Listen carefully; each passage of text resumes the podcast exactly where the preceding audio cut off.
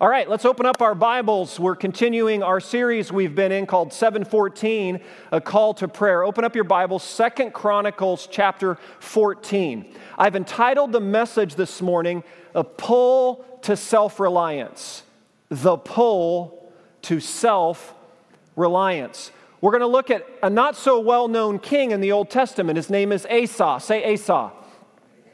So Asa, here's a commentary of Asa's 41 years of leading in the nation of Judah. So, southern kingdom of Judah, he was a king for 41 years. The first 36 years, here's the commentary, Second Chronicles 14, verse 2 and following. Asa did what was good and right in the eyes of the Lord his God. Now, if you know anything about your Old Testament storyline, that should cause you to sit up in your seat a little bit because that's not a common commentary on the kings as you go through the Chronicles, right? So often you don't read that line. Just to give you a little batting average, only eight out of the 20 kings in the southern kingdom of Judah did what was right in the eyes of the Lord. Eight out of 20 strong for like batting average for the World Series, 400. Not so good if you're leading a nation, right? Only 8 out of 20. The northern kingdom of Israel, 0 for 19. Horrible batting average, horrible, right? You're not in the leagues 0 for 19. So Asa, he's kind of a not your average guy here. He's in the minority. He's doing what's right in the eyes of the Lord to the point. Look at the next sentence. He removed the foreign altars and the high places, smashed the sacred stones, and cut down the Asherah poles. So notice the language there, right, that's used removed, smashed, and cut down. Here's a picture of some of the objects he was dealing with. These are images of the Canaanite kind of worship objects and worship traditions.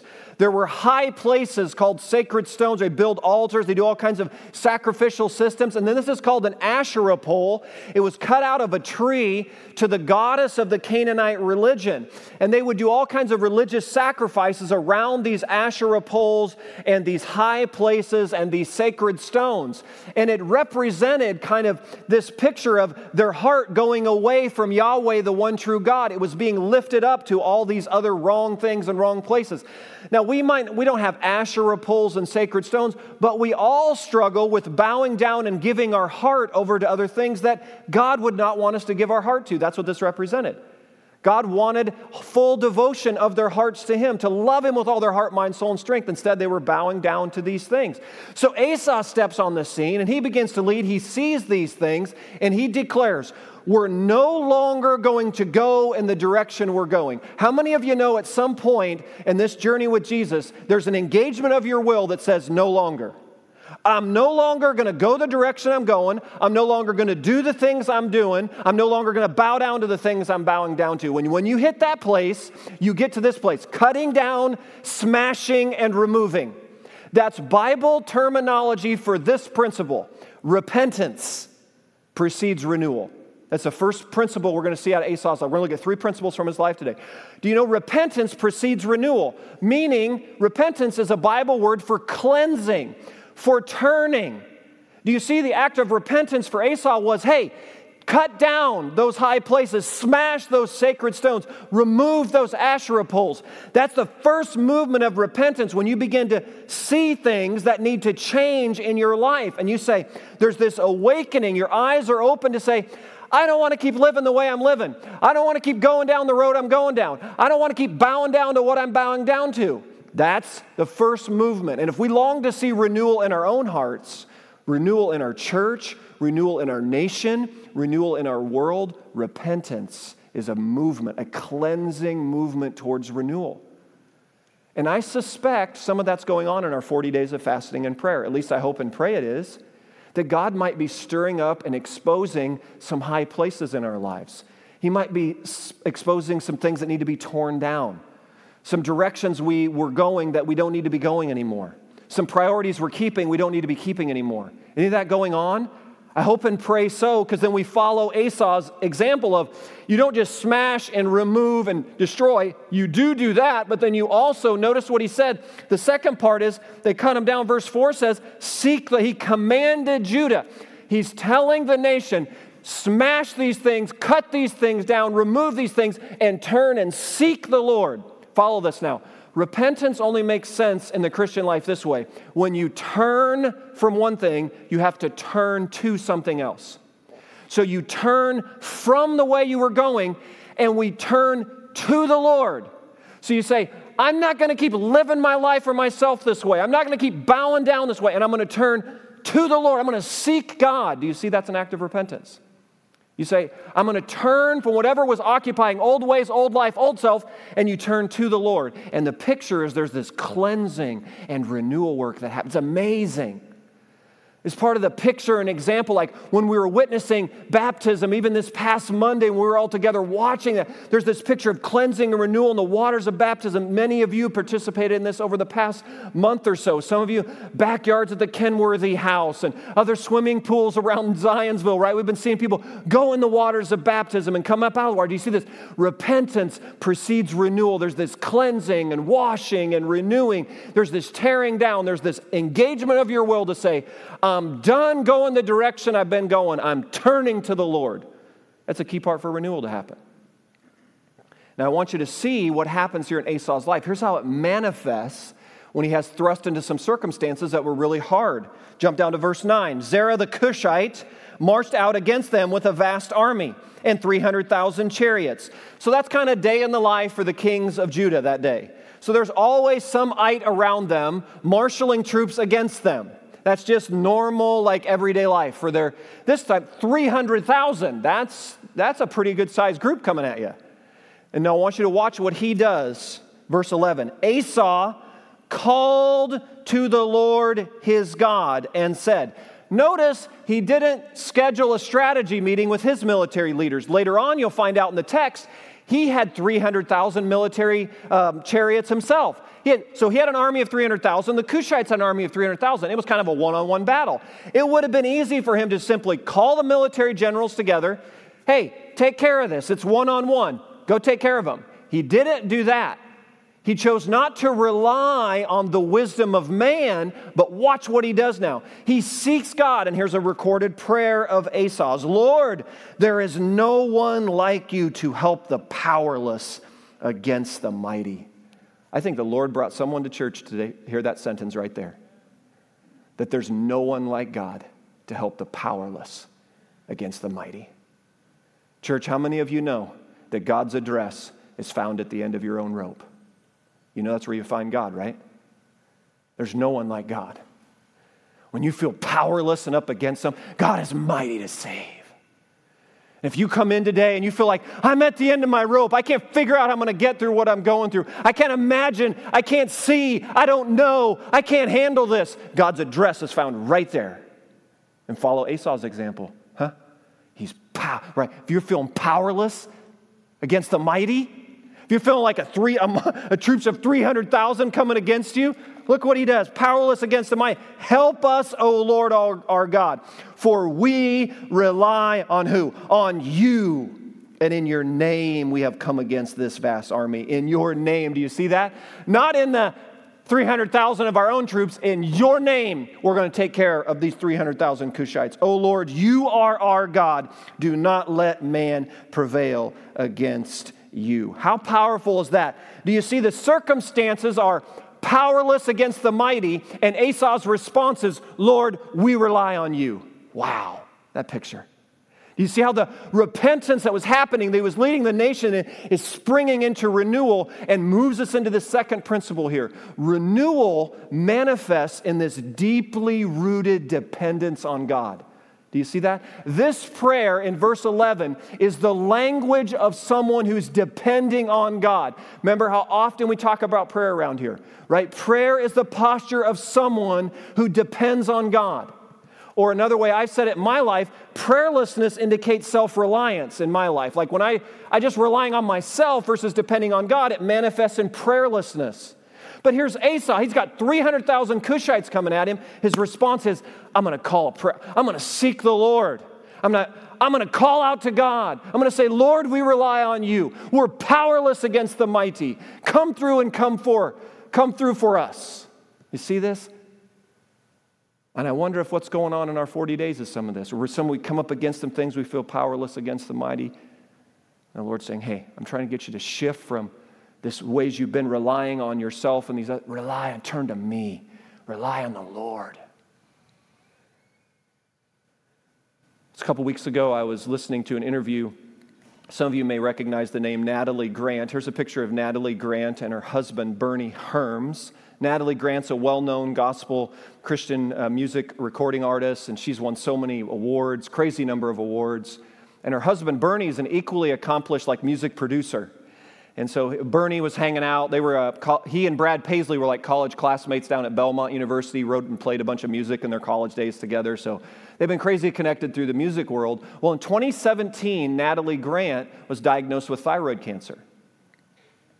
And she told the story in the interview about going in and meeting with the doctor, he, she and Bernie together. And the doctor began to describe that the tumor was sitting on the nerve that basically handles her vocal cords. And the doctor said, depending on how intertwined this tumor is and how the surgery goes, your musical career may, this may be the end point. You might not be able to sing again. And Natalie, in the interview, talked about not just the crisis of the physical challenges of the cancer, but she talked about the crisis of who are you when what you love and what you've been known for is removed. Wow. She said she had to wrestle with, like, who am I if I can't sing? Who am I if I can't perform and obviously performing songs that honor God? Who am I if I can't do all that stuff? And I wrote down two sentences that Bernie shared in the interview that I thought were especially pertinent that magnified this principle that Asa is modeling about dependence on God. Here's what Bernie said when they're sitting in the doctor's office and he outlines the news and the treatment plan says, wherever we think we're heading, God is already there. And the second thing he said, we want to know the outcomes, but God was saying this you won't have all the answers, but you'll have me, and that will be enough. That's the vocabulary of a deeply rooted dependence on God. And I think there's some of you listening today that you feel like Natalie and Bernie in the doctor's office. Some of you have literally been in a doctor's office recently and literally had some conversations like this. Others of you, in your own kind of metaphorical doctor's office conversation, you've been thrust into some things. You've been staring at some circumstances. You've been looking at a vast army coming against you. You've been feeling powerless against the mighty. You've been staring at that. And God wants you to know today, wherever all that story's heading, God's already there. He's already there. And you may not know all the outcomes as desperately as we want to know how these things are going to work out. He just wants us to rest in this that He's there, and that will be enough. And I think this is a good word for our nation right now. So, listen, gang, over the next 10 days, as we head into election cycle, wherever this election lands 10 days from now, here's what we as a body of Christ have to rest in God is already there. Okay? God's already there.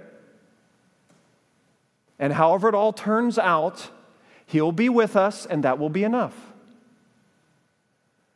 So let me be clear about a couple of things as we approach the election. As a church, no matter where you land on the political aisle, no matter how you handle voting, which I hope and pray all of you exercise your right to vote, that's an important part of being a citizen of this country. We should head to the voting booths and work through the, yes. But no matter where you land on the political aisle, no matter what buttons you hit in the voting booth, you are welcome at this church. Because we as a community are committed to this. We as a community are going to view our politics through Jesus and not Jesus through our politics. I'm going to say that again. As we go to the polls, no matter where you land on the aisle, no matter where, how you're going to handle it, we as a community are devoted to see our politics through Jesus and not Jesus through our politics. The other thing is, let's all agree to this?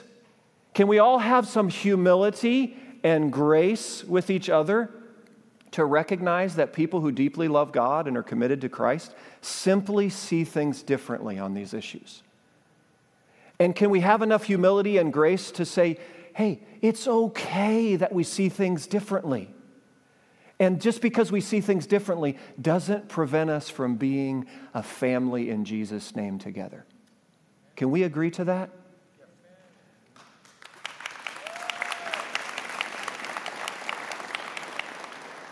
So, certainly, the call to prayer during these 40 days is a call to prayer for our nation, call to prayer for our leaders, call to prayer for this important election coming. Absolutely. But, church, we've got to rest in this on November 3rd, or whenever we find out who's winning the election, it could be November 23rd for all, whenever we find out, okay? You might wake up and be super excited. You might be super discouraged. You might be super conflicted about the whole thing. Wherever you're at, here's what I want you to anchor yourself in God is already there. He's the sovereign Lord of heaven and earth, and that will be enough for us. And our hope doesn't rest in an elected office. Our hope rests in the King of Kings and the Lord of Lords. He will work out his sovereign purposes. No matter who holds whatever office, as Asa is learning right here. That we're going to be a people who continue to pray for a posture of humility, of repentance that precedes renewal and a renewal that has a deeply rooted dependence on God. Wouldn't it be something that a wave happens in 2020 that the nation, we look back and we see the spiritual trajectory of North America? Could it be that God brought North America to her knees in 2020? Wouldn't that be an amazing declaration of this year? He brought us to our knees in deeply rooted dependence on God, and perhaps an awakening to some high places and sacred stones and Asherah poles that for a long time need to be smashed and taken down and declared and called what they are, and to say, we're not going to keep living the way we've been living. We're not going to keep doing what we've been doing. We're going to seek the Lord. What might happen in our land, church? Wherever all that lands, Here's what we're going to rest in God is already there. That's true for us collectively, that's true for you individually. So, for the th- first 36 years of Asa's life, this was his commentary. This was how he lived. If we could just stop Asa's story right here, he'd go down as like one of those spiritual giants all through the scripture that we look up to.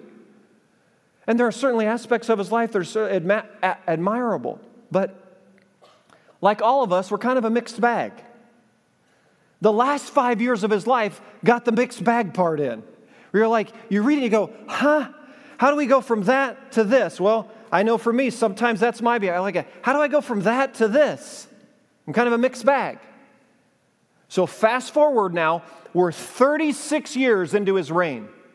Here's how the last five years of Asa's life went. Flip ahead two chapters chapter 16, 2 Chronicles, verse 2 and following. Another ite has formed and coming against him, marching, day in the life. Asa then took the silver and gold out of the treasuries of the Lord's temple. So he goes to the Lord's offering box and sends it to Ben Hadad, king of Aram who was ruling in Damascus. He says, Let there be a treaty between me and you, as there was between my father and your father. See, I'm sending you silver and gold, by the way, out of the Lord's offering. Now break your treaty with Baasha, king of Israel, so he will withdraw from me. Wait a minute. Are you tracking with me here? So he's bribing the king of Aram, forming a treaty with him, so he'll like call off these other ites that are pressing against him. What? Here's the Lord's commentary on this whole thing. God's got something to say, shocker, on this. So God said, verse 7 at that time, Hanani the seer. Seer is an Old Testament term for prophet, one who listens to God. Basically, God will turn to a seer or a prophet. If the king or the leaders aren't listening, God will raise up a prophet and send the prophets to the kings. Now you know why the prophets' lives were generally not very nice. I mean, they usually didn't deliver the best news, and they usually weren't like welcomed all the time. You see why nobody was running around saying, Oh, I want to be a prophet. That's why I get so nervous when somebody puts up a billboard and says, Prophet so and so coming to town. I thought, Oh, Lord, that's, That's about as far away from the way I understand. The prophets were trying to, like, Lord, pick someone else. Hanani was one of those guys. And so Hanani, he goes with this word to the king. Here's what he says to the king of Judah Asa, because you have, underlined, relied on the king of Aram and not on the Lord your God, the army of the king of Aram has escaped from your hand. Were not the Cushites and Libyans a mighty army with great numbers of chariots and horsemen? That's a reference to what chapter 14 we just read. Yet when you relied on the Lord, he delivered them into your hand. Do you see that? The word frequently use the word rely. I put in your notes, it comes from the Hebrew word sha'an. It means to lean on or to draw support from. Wow. So here's God saying, wait a minute, Asa, you used to lean on me. And now what do you, now you're bribing Aram and forming a treaty with them? Asa, you used to call a prayer meeting, and now you're like forming a treaty and alliance. Asa, you used to trust that I could handle the Cushites and the Libyans and all those others, and now you're freaking out and taking money out of the treasury and buying off and bribing. What's going on? Do you see that? Listen, and into this setting, here's the most frequently quoted verse in Second Chronicles 16, perhaps hanging in your home somewhere as well, frequently quoted. Verse 9 for the eyes of the Lord range throughout the earth to strengthen those whose hearts are fully committed to Him. I've seen that verse posted a lot, just not the second sentence. The next sentence You have done a foolish thing, and from now on you will be at war. That's not on our walls at home. We just stop at the first sentence. But the context is the eyes of the Lord, you see God speaking and saying, I'm looking for a guy, I'm looking for a woman, I'm looking for a leader whose heart is fully mine. And for 36 years, it was you, Asa. And he goes, I don't know what's going on with you now. He uses the word foolish. That's Bible speak for don't keep living the way you're living. It's foolishness. What's he doing? He's forming a treaty. A little bit later, you'll read he throws Hanani in jail, he throws the prophet in prison. The guy's just trying to do his job. And then he starts oppressing the people. That's foolishness. That's the last five years of Asa's life. I don't listen to God. I'm going to put the seer in jail. I'm going to buy off the military strategy I need to buy off. I'm going to start oppressing the people. And then here's how it goes out. Verse 12 In the 39th year of his reign, Asa was afflicted with a disease in his feet. Though his disease was severe, even in his illness, he did not seek help from the Lord, but only from the physicians. Whew. Church, I could get all wound up on this point for a minute, but physicians, we are so grateful for you. Thank you for all that you do. We are grateful when we have things breaking down with our bodies. We've got super smart people to go to. But hear this the Lord right here is calling out, hey, Asa, you're running to the doctor's office over and over for the issue with your feet. Have you ever thought about praying? We don't get any recorded in the last five years, not one recorded prayer from Asa, not one calling out to seek God. So it should be hey, go to the doctor's office, yes, and seek the Lord. Pray, call out to God. Depend on God. Remember, repentance precedes renewal. Renewal manifests in deeply rooted dependence on God. That, Asa, do you remember that? No, because he threw Hanani in prison. And so, this is the third principle from Asa's life, and where we'll draw it to a close this morning. Sobering principle, I think. There's something about this default mode in the human experience. Our default mode is self reliance. We default to self. Am I the only one that notices this? Like, self. I'm amazed at how maybe like seven in the morning, I've got a great time in the Word and prayer and fasting and seeking God. And, and by 10 o'clock, I, I don't know what I'm doing. I'm relying on myself.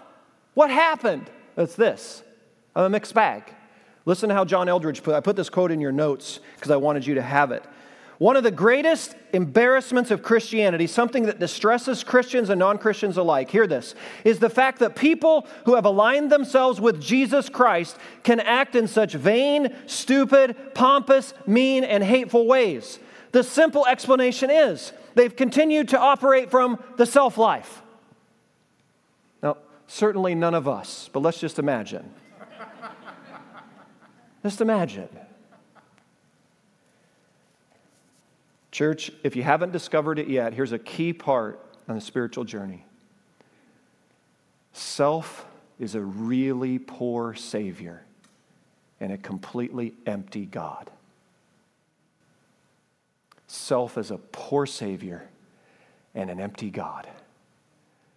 And God has given self to. Like we have this self life. Here's what self is to be surrendered, hear this, not relied upon. The call with Jesus, surrender self. Don't rely upon it. Have you noticed what happens in our lives when we live completely self reliant? Have you noticed how anxious and exhausted we become? Because no matter how hard you work at running your one and only life, you can't quite get it right.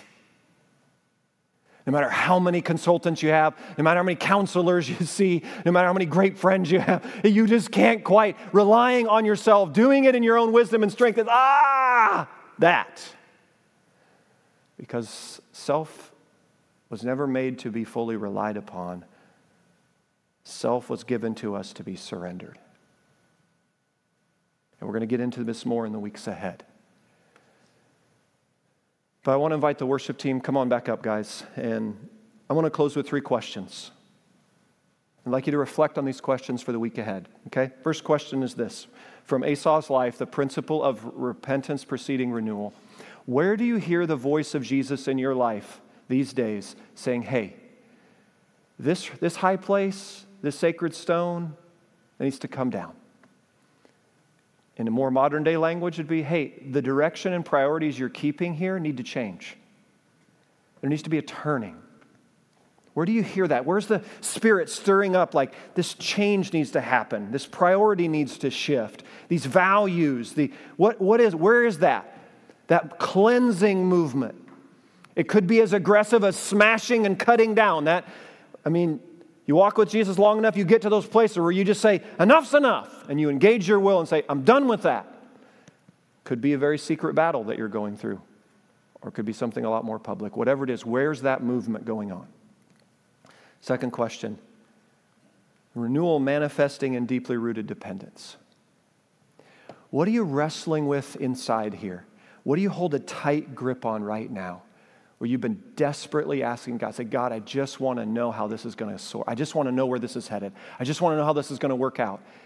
And you hear Jesus today saying to you, hey, you may not know all the outcomes, but you know this. Wherever all this is heading, I'll be there, and that'll be enough for you. Where's that space in your life right now where you just need, like what Natalie Grant and Bernie Herms heard in that doctor's office? Had no idea where all that's going, but they knew God was there, and that's enough. And then, thirdly, this relentless pull to self reliance. Where do you feel the self life rising up and exerting, like trying to exert itself strongly these days? Or do you feel it's just, you know, you just, you just know you're like, for me, it's like A.W. Tozer said the difference between the absolutely holy and the horribly demonic is like that much. I'm like, ooh, I feel like much of my life right there. And you just go, I'm just, oh, I'm right there. What? Where do you feel it? And to name it and to say this Jesus, I surrender self. I turn from relying on self and I turn to surrender self to you because I want something far more than a self life. I want you.